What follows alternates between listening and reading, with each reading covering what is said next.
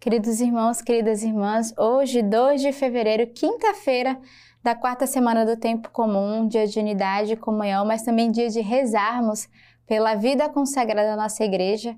Essa data foi instituída pelo Papa e é um dia de rezarmos por todos os consagrados que hoje ofertam a sua vida. Então, demos graças ao Senhor pelos consagrados da nossa comunidade, mas também por tantos consagrados que hoje no mundo inteiro oferecem a sua vida pela vocação, pela salvação das almas, pela evangelização. As leituras de hoje, primeira leitura, Eis que vou enviar o meu mensageiro para que prepare um caminho diante de mim.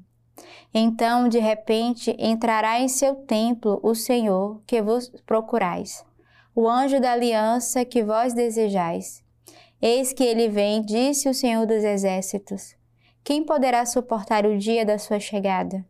Quem poderá ficar de pé quando ele aparecer?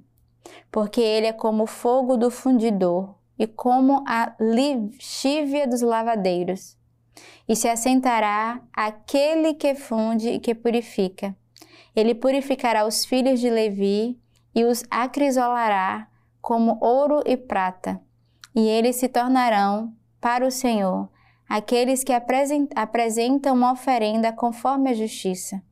A oferenda de Judá e de Jerusalém será então agradável ao Senhor como nos dias antigos, como nos anos passados. E o salmo que a igreja nos oferece hoje, o Salmo 23. Levantai, ó portas, os vossos frontões e elevai-vos, antigas portas, para que entre o Rei da Glória. Quem é este Rei da Glória? É o Senhor, o forte e valente, o Senhor, o valente das guerras. Levantai, ó portas, os vossos frontões, elevai-vos, antigos portais, para que entre o Rei da Glória. Quem é este Rei da Glória? É o Senhor dos Exércitos, ele é o Rei da Glória. Então, hoje, junto com o salmista, somos convidados a reconhecer Jesus como Rei da nossa vida, da nossa história e da nossa vocação. Ele é o Rei, Ele é o Senhor e devemos de fato ter esse coração aberto e deixar que o Rei da Glória entre no meio de nós e Ele possa fazer a sua morada. A segunda leitura da carta aos Hebreus. Uma vez que os filhos têm em comum carne e sangue, por isso também ele participou da mesma condição, a fim de destruir pela morte o dominador da morte, isto é, o diabo, e libertar os que passaram toda a vida em estado de servidão pelo temor da morte. Pois não veio ele ocupar-se com anjos, mas sim com a descendência de Abraão Convinha, por isso, que em tudo se tornasse semelhante aos irmãos, para ser em relação a Deus um sumo sacerdote misericordioso e fiel, para expiar assim os pecados do povo, pois tendo ele mesmo sofrido pela tentação, é capaz de socorrer os que são tentados. Então, essa leitura de hoje eu queria destacar essa frase. Tendo ele mesmo sofrido pela tentação, é capaz de socorrer os que são tentados.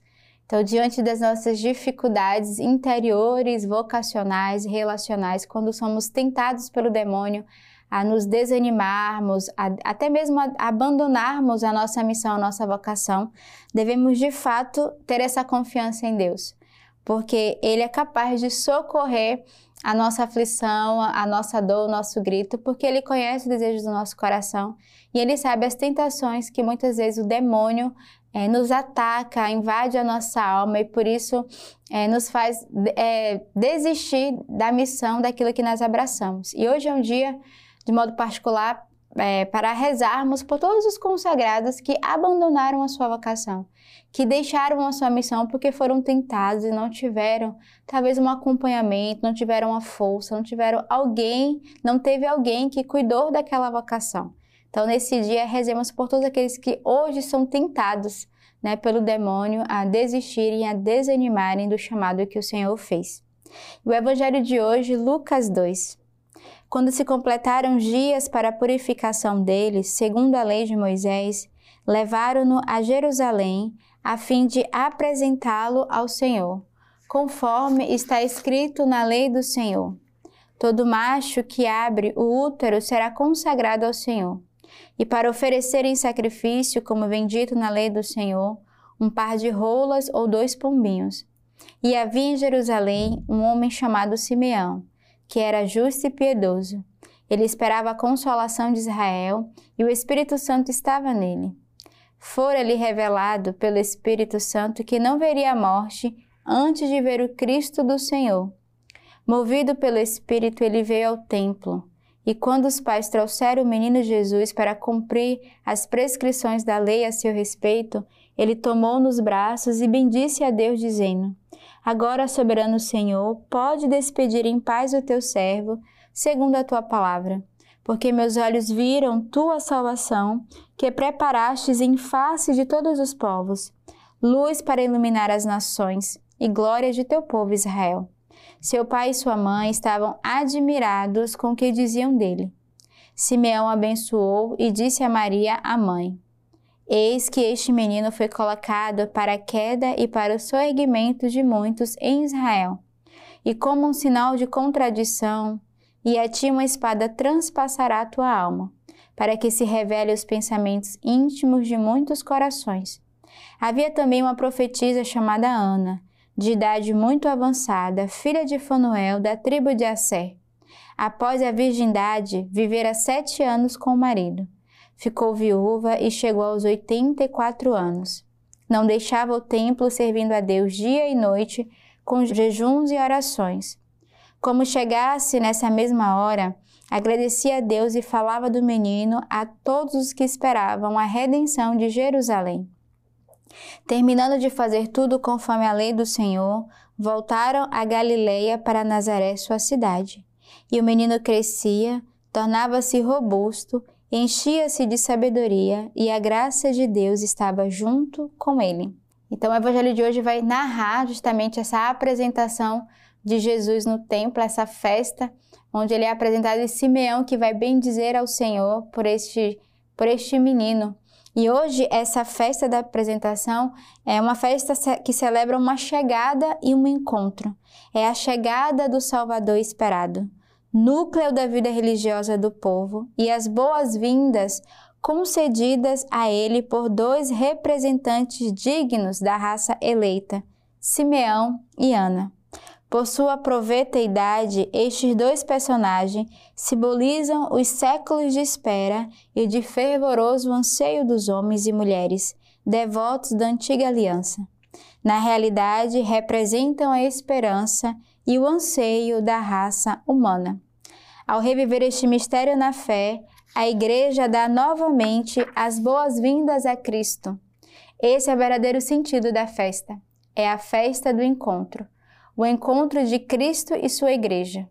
Isto vale para qualquer celebração litúrgica, mas especialmente para essa festa de hoje.